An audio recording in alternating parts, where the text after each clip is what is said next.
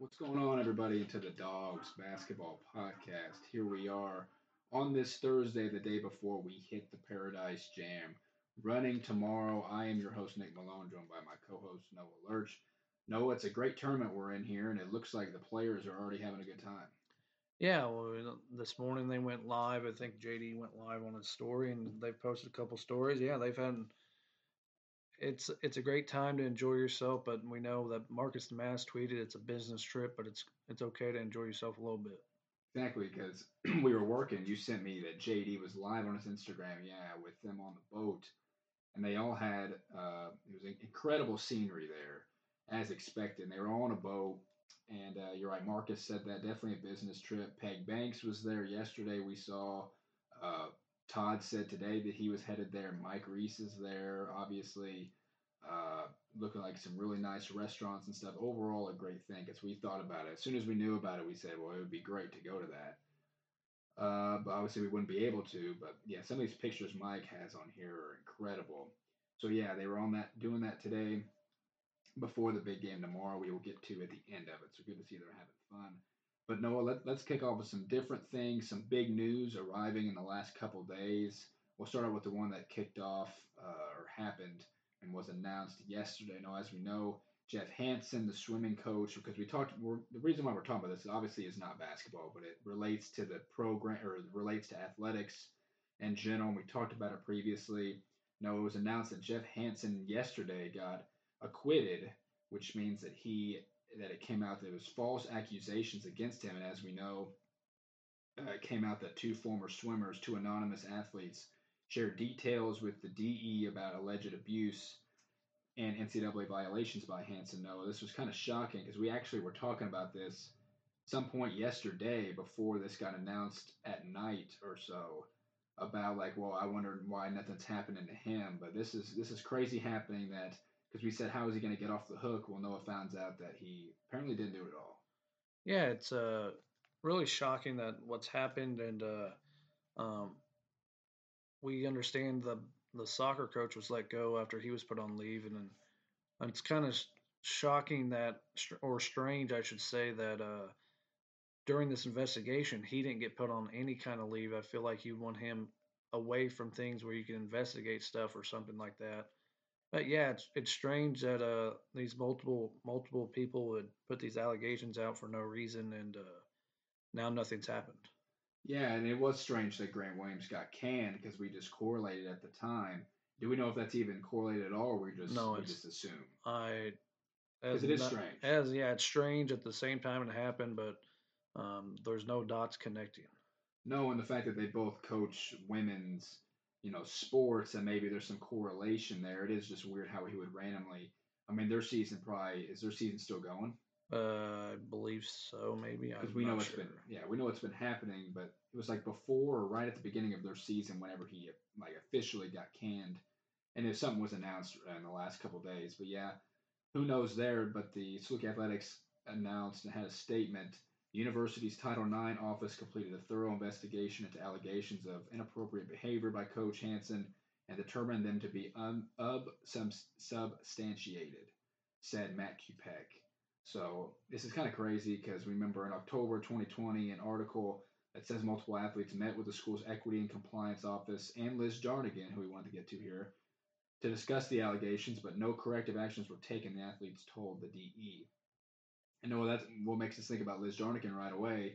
She got canned right away, you know, for suspicion. Obviously, when it was talked about and nothing was done before anything was fully announced, that's where she probably did deserve because she hit it regardless of whether it was true, and nobody knew it at the time. It's kind of sad that you know you don't, yeah, like administrative leave or something instead of just firing somebody on the spot, and then we know about the buyout that had to happen. So that was that was kind of rough.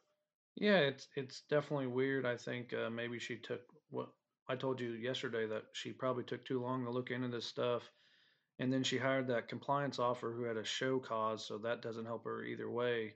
And uh, you could almost say she was almost thrown into this over over her head a little bit, maybe. But yeah, like I said, in my opinion, I think maybe Chancellor Lane. That's what we heard was they didn't see eye to eye, and I think maybe he just used this combination of things to get her out of his hair. Uh, that's well, that's what I think.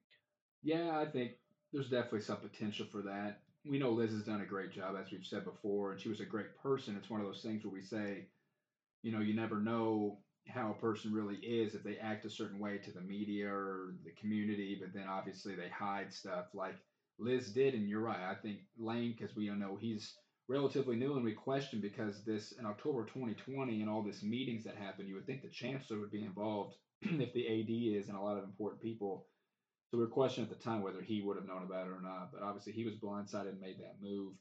Um, yeah, you're right. And Matt Kupec's done a good job, but Liz did do a great job. It's unfortunate how it all played out, especially with it coming out that it pretty much didn't happen. So I don't know what those two athletes had against Hansen, or I, I really don't know. Uh, it, it's kind of all strange, and it coming out yesterday, it was ironic that we were just talking about it. So, uh, yeah, overall, it's unfortunate. It was a bad look for the program and athletics uh, at the time, but I guess they just swept it under the rug in terms of obviously knowing nothing happened to it. So I guess it doesn't make us look as bad, but it did happen. So overall, it's unfortunate. So that, those are our thoughts on that. Now I know more big news that came out the other day. We know Belmont was coming in making the 11, 11 teams, and we were thinking, oh, who could be the 12 team? We've talked about it multiple, multiple times. No one, obviously, kind of blindsided everybody that uh, it was announced that Loyola is leaving next year for the A10. Yeah, it came out of nowhere. Uh, we didn't think um, this would happen, but um, overall, it kind of makes sense. But uh, yeah, it's really, really strange. But uh, they're going, they're a private school, so they're going to join a lot of other private schools. And uh, after nine years, they're going to join the Atlantic 10. And that's a really good, really good conference. And uh, yeah, they did not hesitate to jump to the A10 and uh, I believe that makes it 15 members now in the A10. So um, going into travel costs will go up, but uh, yeah, that's an incredible conference to compete in a multi-bid league every year. So uh, interesting to see how they do in the future. Yeah, and we know that a lot of A10 teams are in the Midwest, like SLU or Dayton, but then you got obviously you go to the East with all the like Rhode Islands of the world. Yeah, there are so many teams even going down the B like over to VCU, like there are quality programs in that conference for sure. And it's one of those typical moves that you know if you have success, which we thought it was honestly inevitable at some point. We just hadn't heard any rumblings. I think over time, if we heard rumblings, that there was potential. I think Loyola obviously it, it did this whole thing end with their success they had last year and getting to the Sweet 16. Uh, so yeah, like we said, it seemed inevitable with the success because we know obviously we've seen this before with teams leaving the Valley. Uh, the statement from the Valley, uh, in its 115 year history, the MVC has undergone many changes in membership. The Valley will continue to remain proactive and progressive as we navigate the current collegiate environment, said Commissioner Jeff Jackson. Loyola Chicago has been a valued member of the MVC, and we wish Loyola all the best as it begins its next chapter. Uh, so yeah, no, that also adds in the A10, uh, which is it's about even on like a map ge- geographically with SLU. But now Noah A10 gets really and markets as we've talked about It's been a huge thing. Now they get Chicago. Yeah, that's big time for them in the Atlantic 10 because uh, they know they have St. Louis, they know they have others, but uh, yeah, they get a lot across, and a lot of those private schools in the A10. So that's just another private school to add. So yeah, it's interesting to see what happens. Um, that's a really good conference with Rhode Island, SLU, St. Bonaventure, Davidson, and others. So interesting to see. We know what kind of team Loyola has been and what they've created now with the new man under helm, and it looks like they haven't missed a beat with that guy at the helm. So interesting to see. Yeah, and the fact that they're in that conference now, it'll just even more improve because we know they're going to have a solid year this year. They're the team to beat uh, to a lot of people and to us even four games in. So uh, they will keep building on this and they'll keep getting recruits as they have been going to a better conference for sure. And obviously, we know Creighton left for the Big East, Wichita left for the American, which the Americans almost in shambles at this point. Wichita might have to find somewhere else at some point.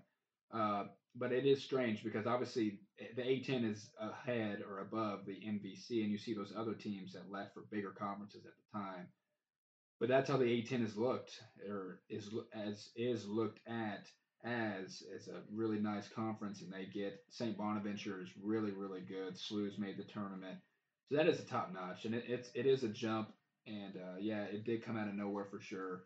Uh, and so they're gonna they're gonna beat out beat up on all of us this year, and then go over there, and then we get Belmont, which Belmont definitely we love having them, and we thought Noah since this since they will leave and Belmont will make it uh, ten, that we think maybe we're probably not gonna add anybody else right now anyway.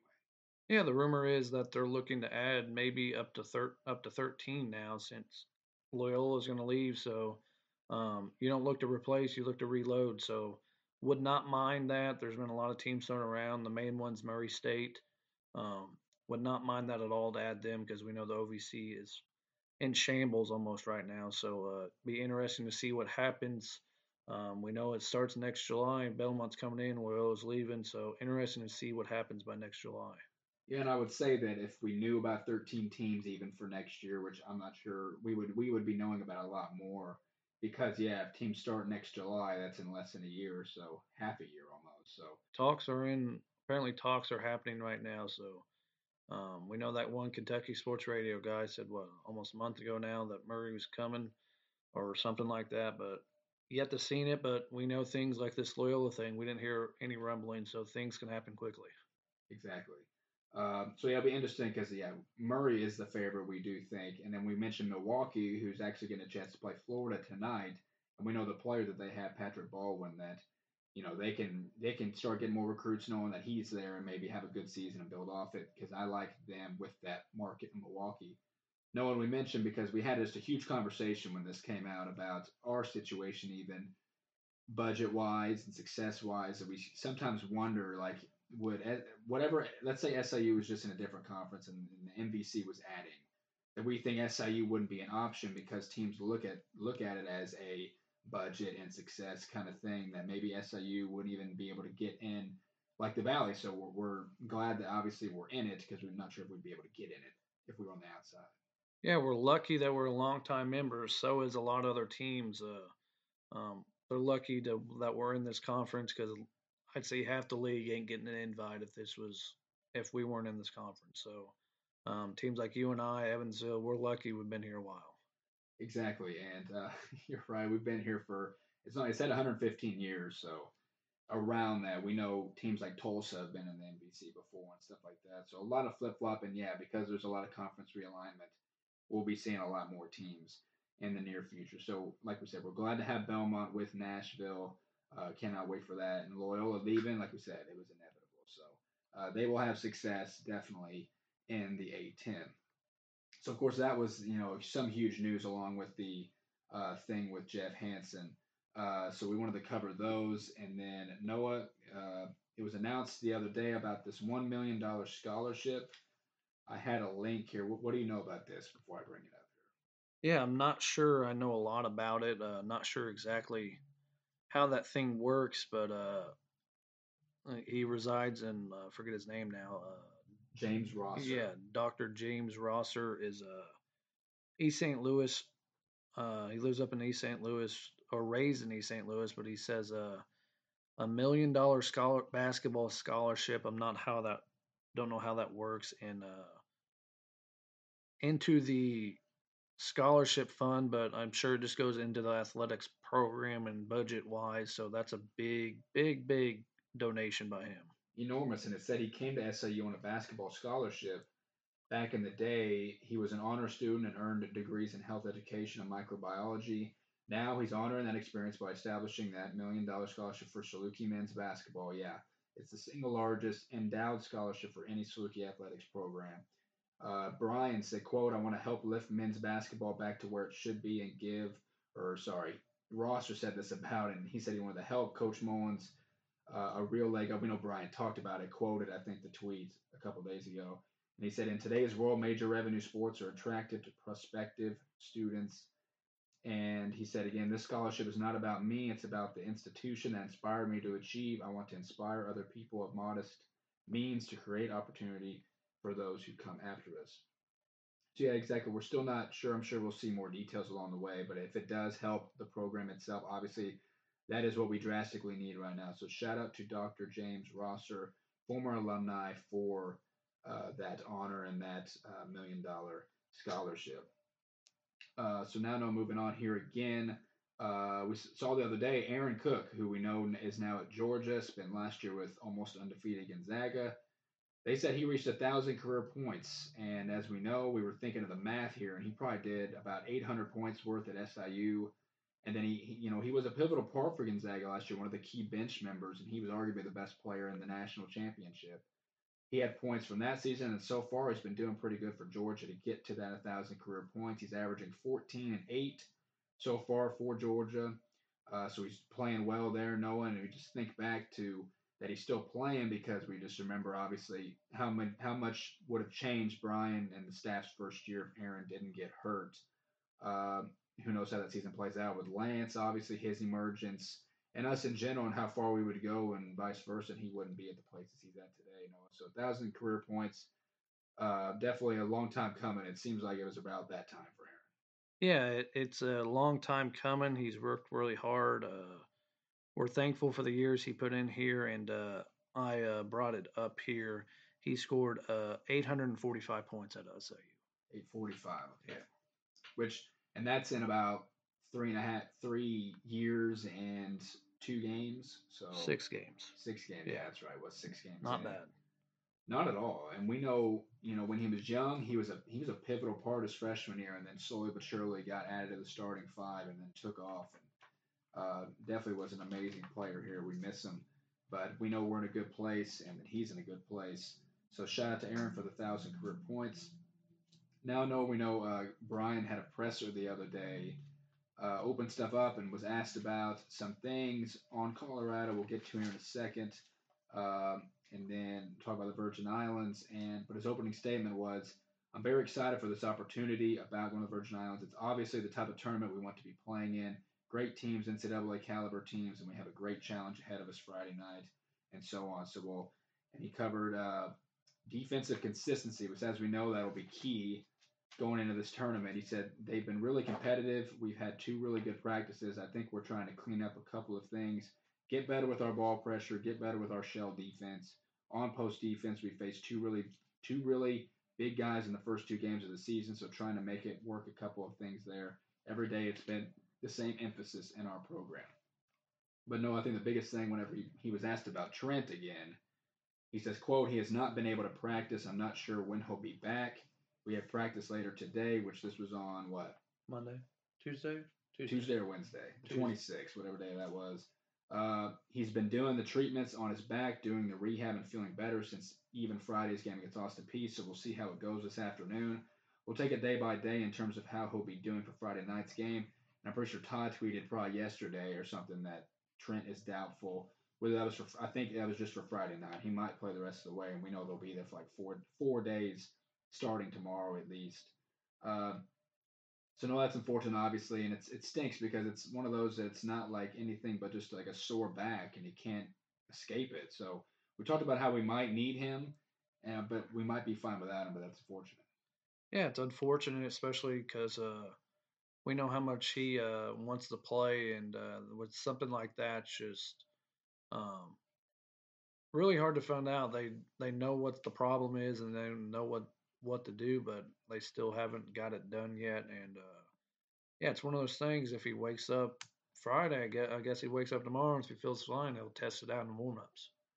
Yeah, and then we know about Anthony hurting his ankle in warm up. So we were questioning. We've seen him warm up in the two or the three games, or all three games actually. Sorry, and uh, you know it's like, well, they just do the typical stuff. So how are these dudes injuring themselves in the warm ups? It's kind of weird, but uh, yeah, and especially since we know that this came about before the season and he wasn't going to play all throughout, this was been the time that we would have needed him. But it's all fine. We'll definitely uh, be able to carry the load. We'd say we'll get to, uh, and we were going to mention. I, I, guess I was going to start out with the fact that we will cover definitely Colorado and Duquesne and Northeastern, the two teams we would play in our second game, and then whoever we play. So we're going to preview every single team in this podcast, and we won't have another one until uh, Tuesday, which we know we play on Monday too. So we'll we'll have a preview of everything, and we'll still tweet every single day. We'll just have a recap of the whole tournament in of itself whenever they get back or the day after they're done playing the games. When they get, we'll say that again at the end here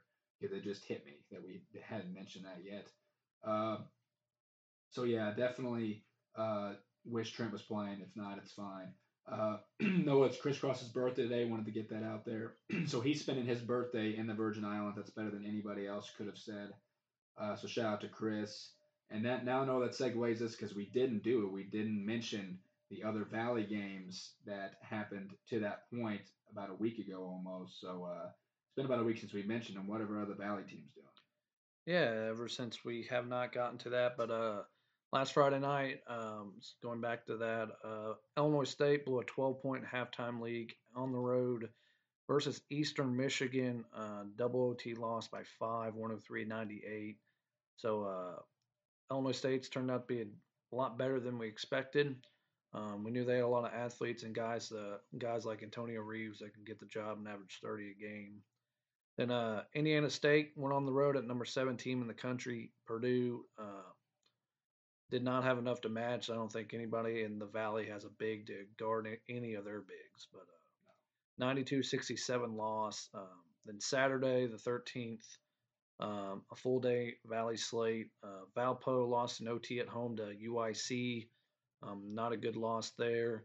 Um, Loyola got a decent win over FGCU.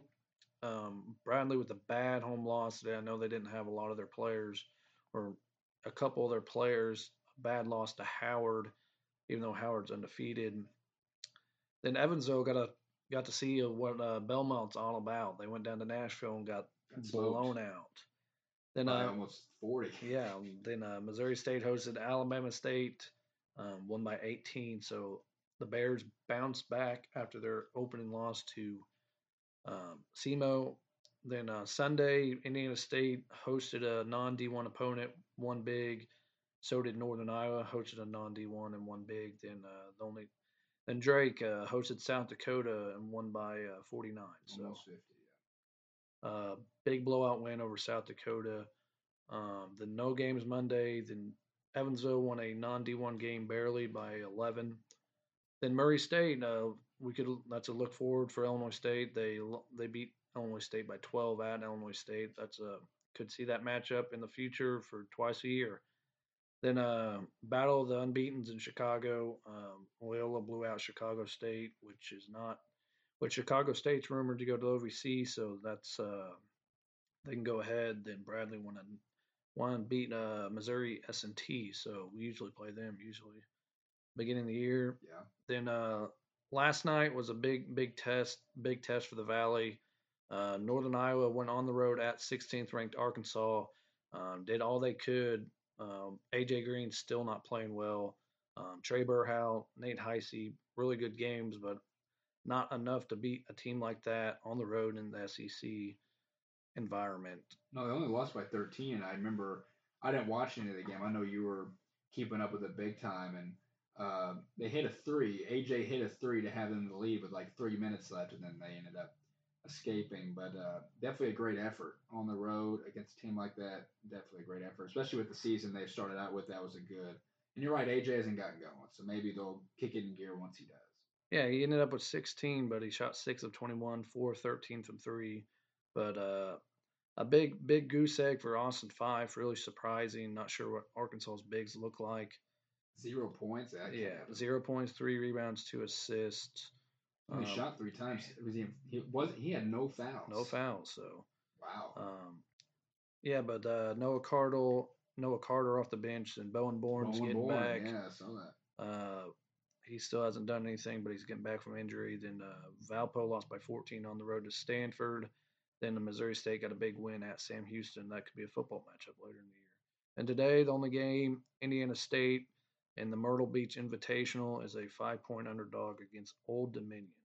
It's just crazy seeing that we've seen Indiana State on here the last week so many times, and we've only played two games. And all these other teams are about to play their fourth. It sucks that we had like a, almost a week stretch. But yeah, definitely some good and some bad. Like we said, Loyola, the soon to be leaving, has just dominated everybody in sight. And a lot of other teams, like you said, Missouri State bounced back, and Northern Iowa, a good fight. Other than that, a lot of inconsist- inconsistencies. So uh, then tomorrow in the uh, same tournament we're in, Bradley takes on Colorado State at noon, I believe. Yeah, and, and Colorado State's an 11, 11 and a half point favorite, and we'll get to. We won't say it yet. Our uh, spread for tomorrow night. I'm glad it's up because usually basketball does. Football is the only one that really doesn't. The day before or the usually does the day of. We'll get to that here in a second. Yeah, two really good Colorado teams that the Valley gets to play in that tournament. It'll be interesting. Those are two projected tournament teams. Uh, so yeah, cannot wait for that.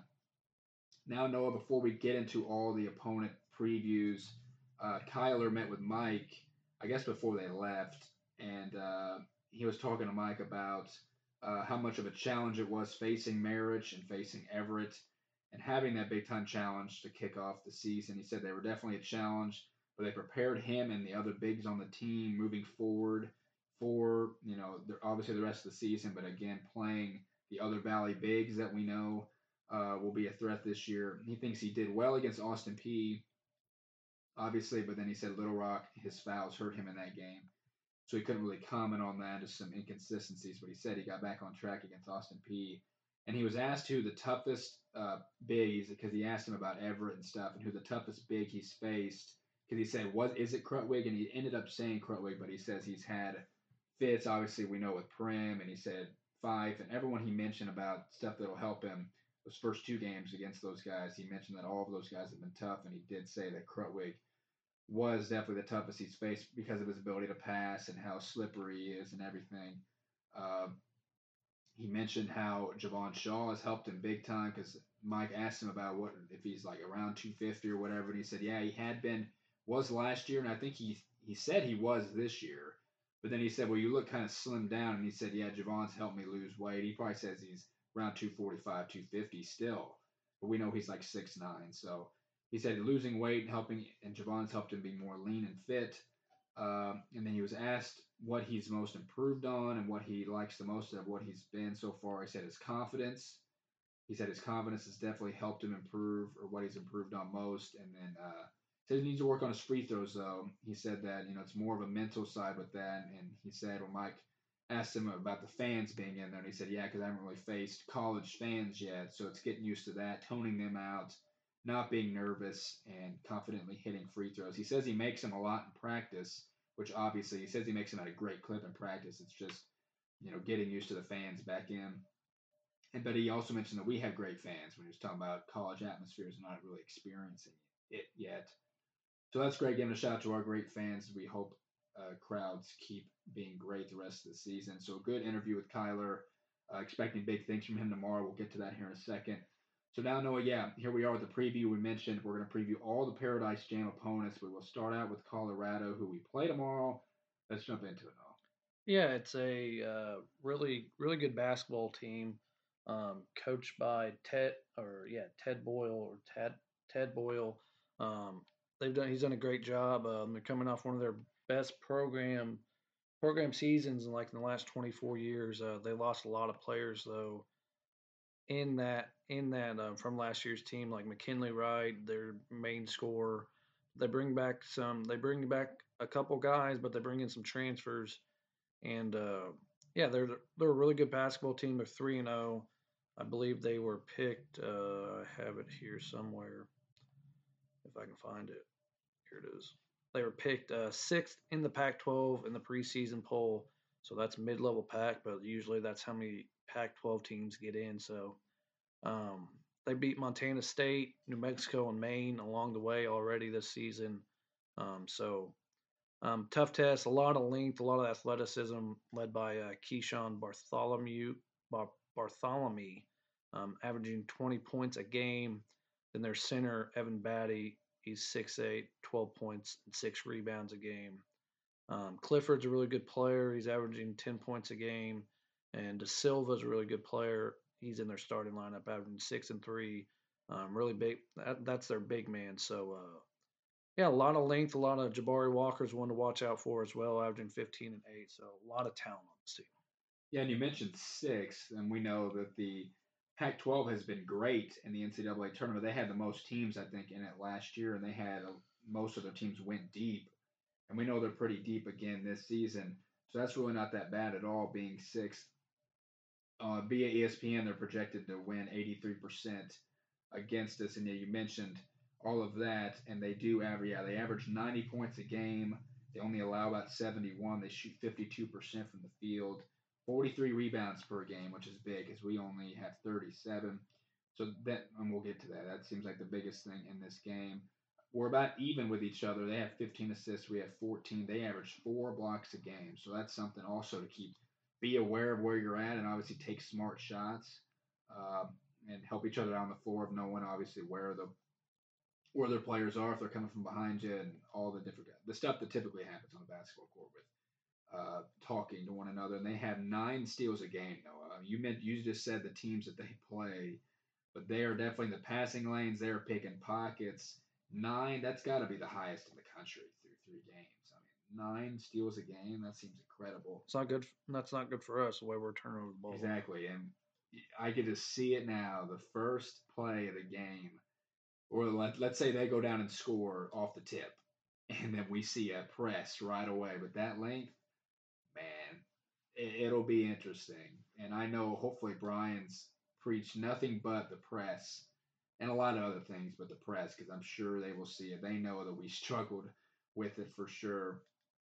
Uh, so yeah, definitely spread scoring. You said length. Bryan had a quote about Colorado attacks. Quote: They are a great offensive team. They're averaging 50 points in three games. They do a great job moving without the ball, and they play downhill constantly. Their spacing is really good, very challenging. So they put you in a lot of closeouts, take a lot of weak side help. So for us, we have to get back in transition. We can't be playing at a disadvantage all game, and we have to be disciplined when we do guard and guard without fouling. Show our hands, use our chest, jump second, don't go for the shot fakes, low post moves, and make them make tough twos and tough threes. That's a lot to put on a plate, especially against a higher, you know, higher ranked or higher talented uh, opponent. That seems like you have to play perfect basketball. No, it seems like you do, even though Colorado and I don't know if you said the ages of these guys. How relatively new are they on the team? Yeah, they got a couple guys that they've brought back. Like I mentioned, Evan Battey, he's a senior. Um, then they got a couple other guys that are seniors. Uh, Pack, I believe, uh, Parquet, he's a senior. He's one of their guards. Uh, they have kind of a guard heavy lineup or guard heavy team. But uh, they got a couple younger guys. Jabari Walker's only a sophomore.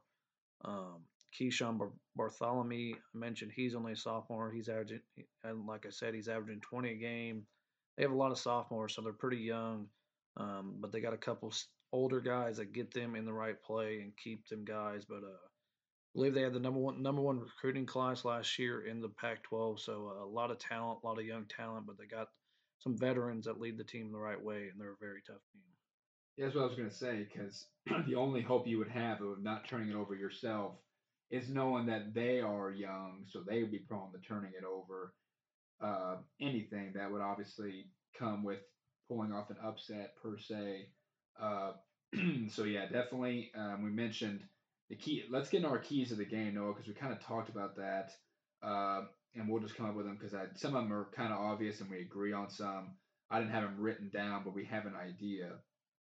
We could definitely say that something, like we said, for football, we did it for football and basketball. When those keys to a game, we will always say what the keys were and the and the recap of if we met those keys, and we'll do that again here, and we'll kind of predict what his will be like for tomorrow, and kind of have our own and what we know will be important tomorrow. No, we could definitely say one will be rebounding. We mentioned how well they are and how athletic they are. Uh, that rebounding, something about rebounding will be one of the keys. Yeah, if you were to word it like Bryan Mullins would probably say, I'd say uh, limit second chance points. Limit that will, yeah. Giving up offensive rebounds is the biggest thing. Defensive rebounds can win games clearly, and Bryan's preached that before. Everybody preaches that in basketball. If you don't defensive rebound, you will not win.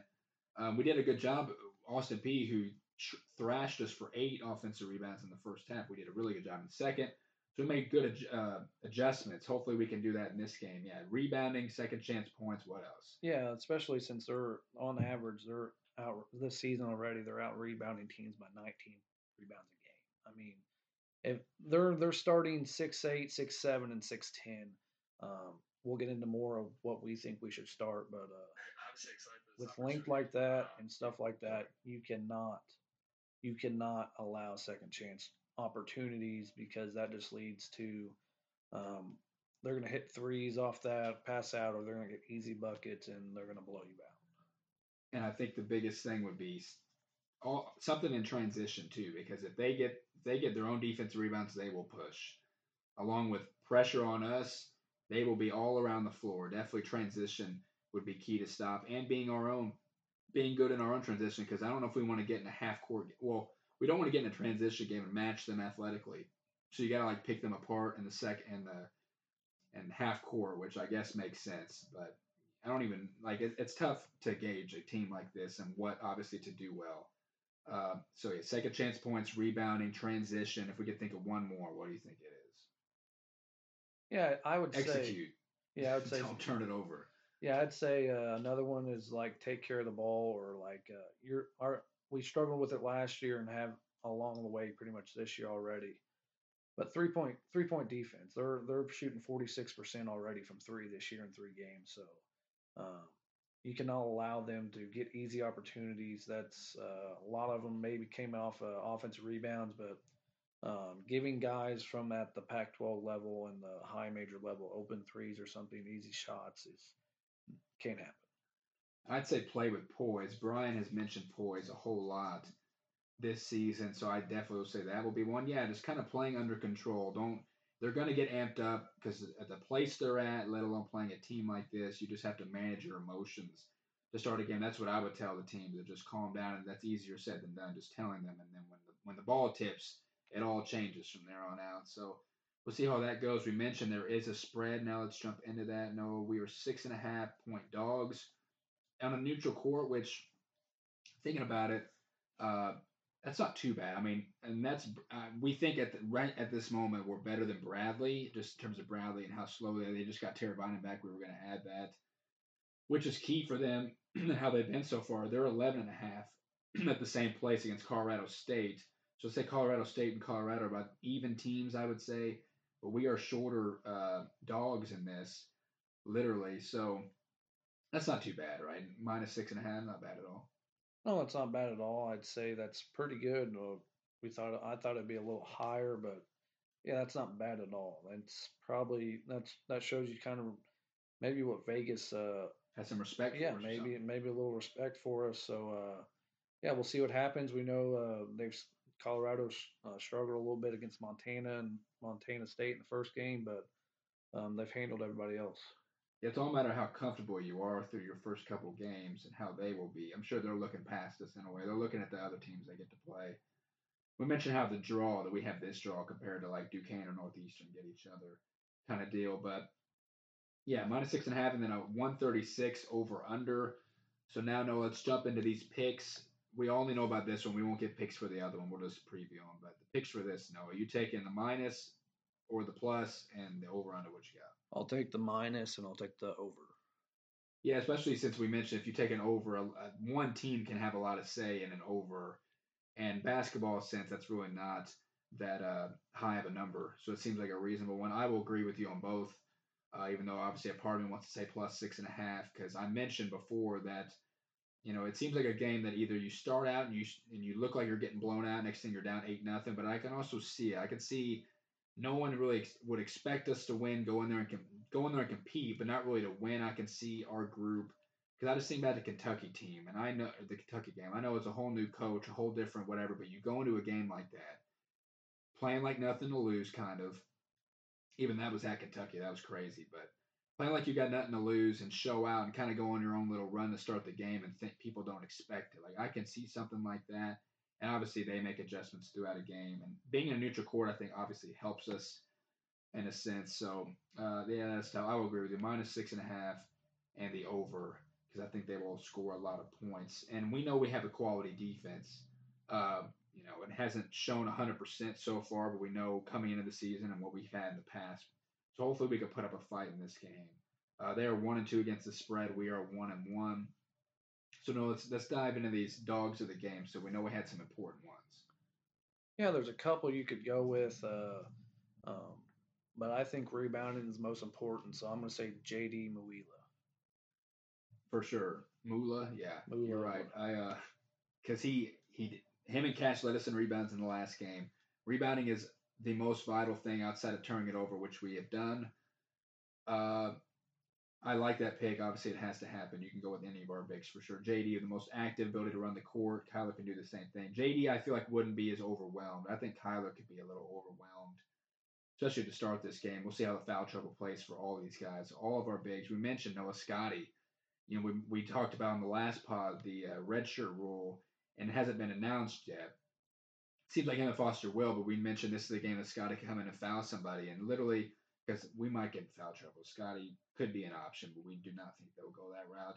They will ride or die with the main guys we have and what we will have the whole season. I like your pick a lot. I, w- I was going to say Cash because, you know, I feel like at the place he was at and the competition he's faced before where he's been, that this is made for him in a way. And the fact that he's obviously the most athletic and big player, you know, that can match their athleticism. So I think if we didn't have that at all, we'd be screwed. I think a guy like Cash, even though it's one person, can make up for the loss of athleticism and equal it out and play that kind of style of basketball. Because, like I said, we've seen him do things so far that not everybody on our team can do athletically. So I think that'll play dividends. We mentioned Lance too. Lance being our second, arguably most athletic player on the team. That uh, you know, they obviously Lance can't go scoreless in the first half like he did. So consistency from Lance from start to finish. Marcus as well. No, we mentioned Marcus, and we know he can can guard at times, and how big he is, especially now. He could have some matchup problems against them.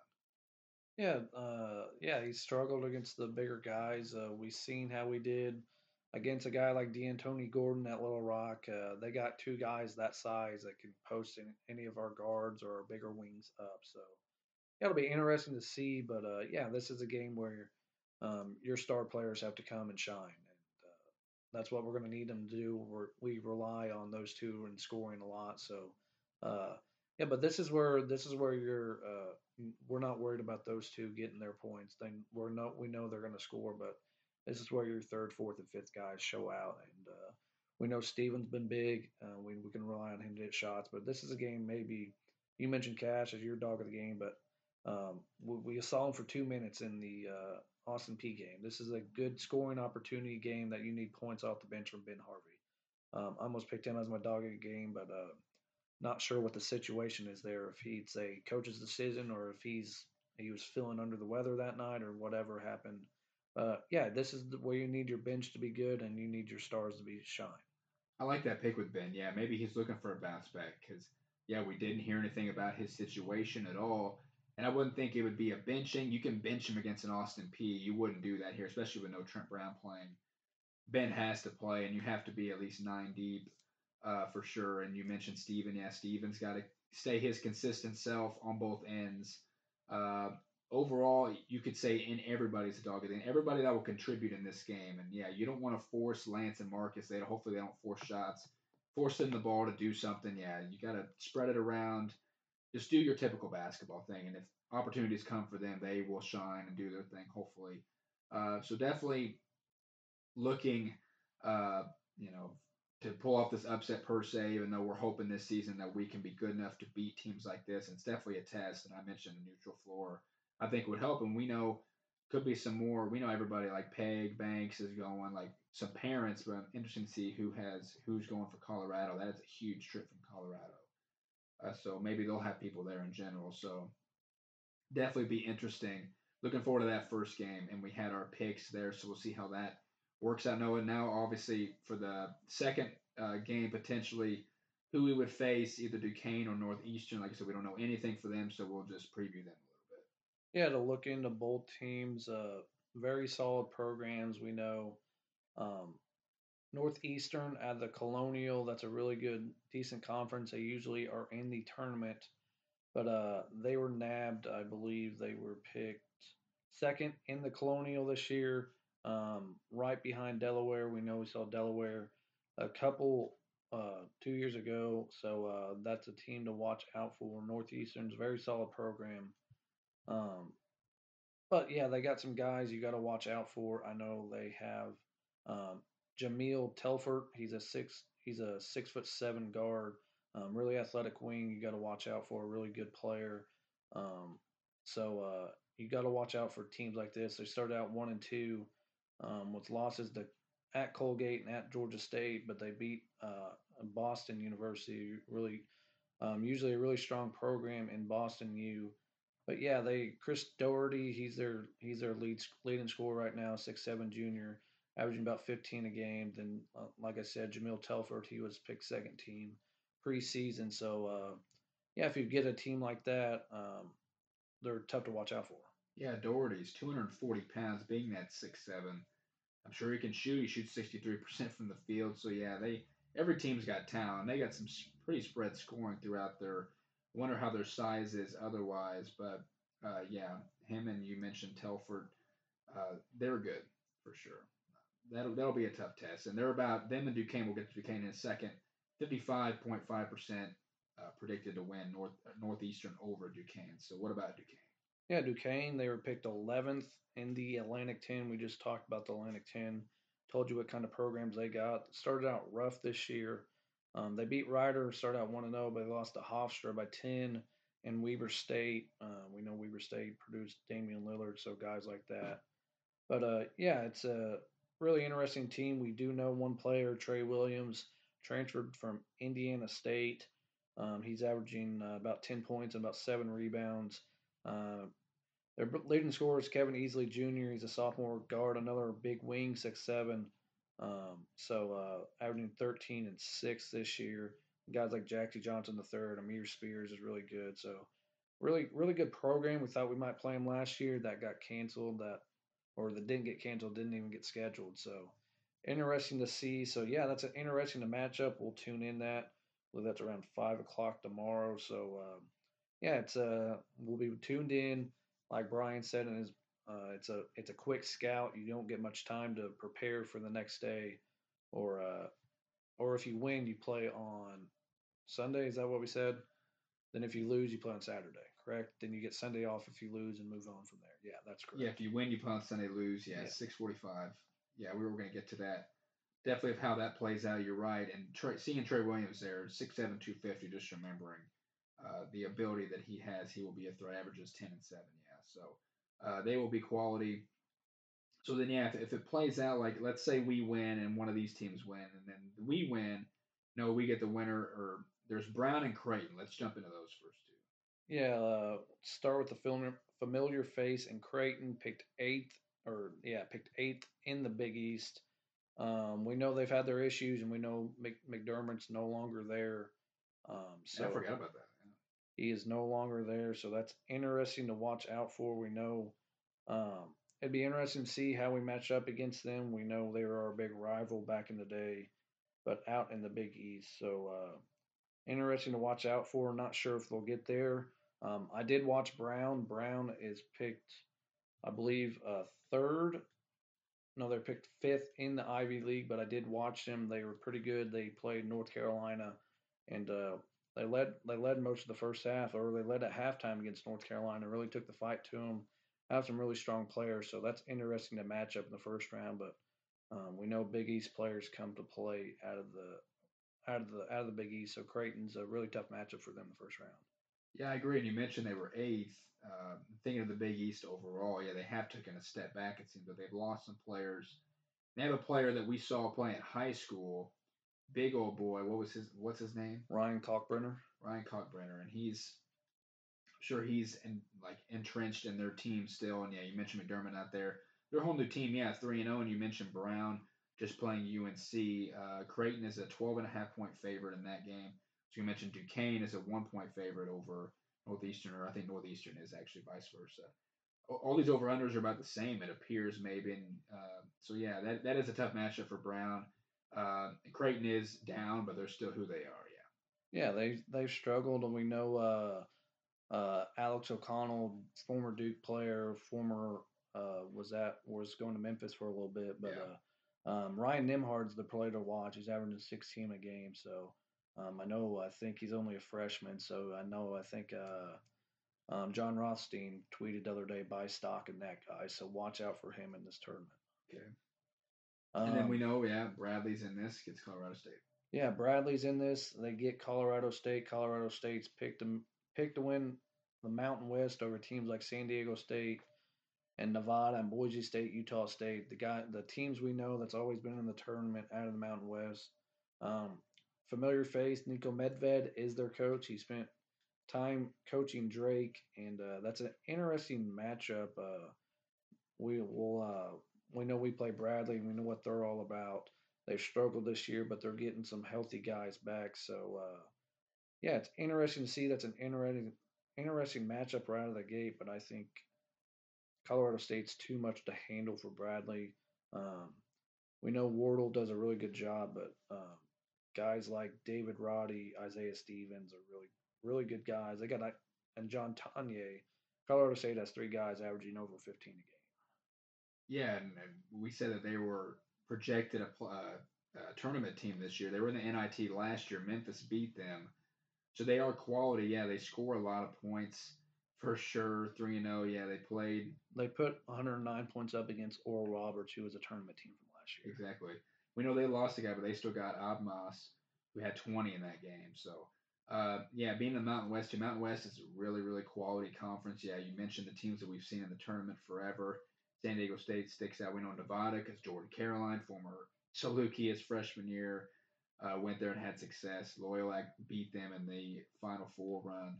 So a lot of uh, things there. But yeah, a good conference. They will be near the top or at the top of that this year. So overall, this tournament is pretty quality.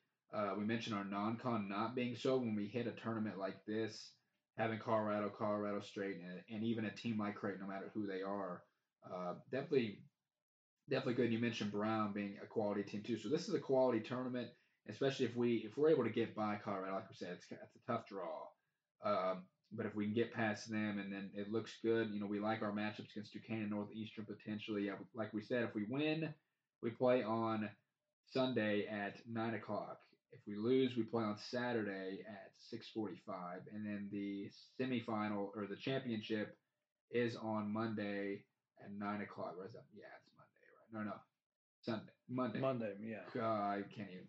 I got to zoom in. I can't see these dates, but yeah, the winner plays on Monday at nine. So that's when we say we'll give our recap on Tuesday. After that'll be a, a really really late game that night. Uh, but that's for them, right? So what's the time thing there? It'll be nine for the game tomorrow, so it'll be seven for us, right? Yeah, it's a two-hour. They're the Atlantic, uh, Atlantic, whatever they call it down there, Atlantic time zone. So nine o'clock there, seven our time. So uh, yeah, not bad at all. Yeah, they do have that consolation side, so we'll be sticking with those games if we do lose. Seeing how this comes up, so yeah, and it's brought it brought or ESPN is the main thing of this. We mentioned the games on ESPN three, or who knows, the championship might be on Big ESPN or ESPN two. I'm not sure on that exactly, but we know our game tomorrow is on ESPN three. We will be glued. Uh, cannot wait for that. Colorado is definitely an opponent that if you if you want a resume builder, this tournament is something for you. So we're definitely looking forward to that. Seven o'clock. Feel free to obviously follow our tweets throughout, uh, and then like we said, we'll cover this on Tuesday. Uh, cannot wait. Uh, so, Noah, final thoughts? Yeah, if I were to guess, I'd say it's going to be a um, Colorado field championship game. If I were to guess, so uh, yeah, its final thoughts would be yeah, it's big time, big time game for us. We know it's a business trip. Players have said they're enjoying themselves a little bit today, but we know we got a big game tomorrow, and it's it's time to show what we're made of and uh, yeah, it's we're gonna be battle tested throughout this tournament. So gets us ready for our rest of our non-con, which we know it's not very strong, but we got some decent games on there. But it really gets us for ready for Valley play and see how um, how deep we can maybe finish in the Valley in the top three, maybe if we can do very well in this tournament. So yeah, it's a big time big time thing. You need your stars to shine, but it shows uh, it's going to show how how strong our bench is. Exactly how how deep we are, how and how well we can just do the the correct things within a basketball game. Uh, yeah, and I think we we mentioned them enjoying themselves, and I think they should be zoned in. Not saying Northeastern and Duquesne you shouldn't be, but Colorado is that team that if you get through them, you like your chances moving forward. Colorado, I think they've honed in on big time, and know what they have to do. Yeah, because we know they will bring it at a really really high level. Uh, so yeah, we mentioned we set our dogs and just just playing clean basketball. We know we haven't really seen that, like we said. So especially against size and going back to the Little Rock game and the start of the Austin Peay game, first half. Uh, so it's about playing 40 minutes of consistent basketball, and that's easier said than done. But if you want to win, you want to beat teams like this, it has to be done. So we're really looking forward to this game and this tournament. Like we said, we won't cover it till Tuesday, but we will tweet, game day tweet and everything, play by play of the game throughout everything. So yeah, quality tournament. Cannot wait to see how we do in this. Regardless. Yeah, so, I'm I'm tuned in to the coaching staff because uh, first two games we've yet to see adjustments made by the staff. So I'm really excited to see if they do anything in the tournament. Um, we've we've yet to mention. We forgot to I forgot to mention this before we did our final thoughts, but um, starting lineup, I'd like to see Anthony or JD slid in there, or even Cash to make our lineup bigger because they're starting three guys over six seven. So um, if you're starting what we've been starting recently, you're getting out rebounded by 20 like they have been every other team. I agree. When we mentioned Dalton, it'd be nice to see him off the bench. Uh, I think Cash will slide in the starting five. You mentioned JD. JD and Kyler together, I'm not sure, but definitely Anthony. Hopefully his ankle's good. He he must play a big factor in this game. If you play like a stretch four, like he is, could be, along with a Kyler and have a JD off the bench, uh, it's just how important if you those slide, guys will be. Yeah, if you slide Cash in at the two for Dalton and you start Anthony at the four, that means you're leaving out you're leaving out Steven, but Steven Steven can give you an extra burst off the bench. But yeah, that helps your rebounding out. It's gonna be interesting to see what we do tomorrow night. Yeah, I know. And actually, I forgot about Steven. I forgot about the five people forgetting Lance and Marcus. So if we start Anthony, I'd rather keep Steven in there and have Cash off the bench like he has been. So I'm not sure if they will start big, but I hopefully they do because if they don't, yeah, it could be a rough start, and who knows how the rest of the game could play out. So yeah, we're definitely really excited. We'll be watching for sure. So keep up with our tweets, follow us on Instagram, Dogs Podcast. We will post nonstop on there like we have been for both sports. Uh, so yeah, Paradise Jam, can't wait for it. So for Nick Malone, no lurch. We will see you guys on Tuesday previewing this hopeful, quality, and consistently good tournament. We'll see you then.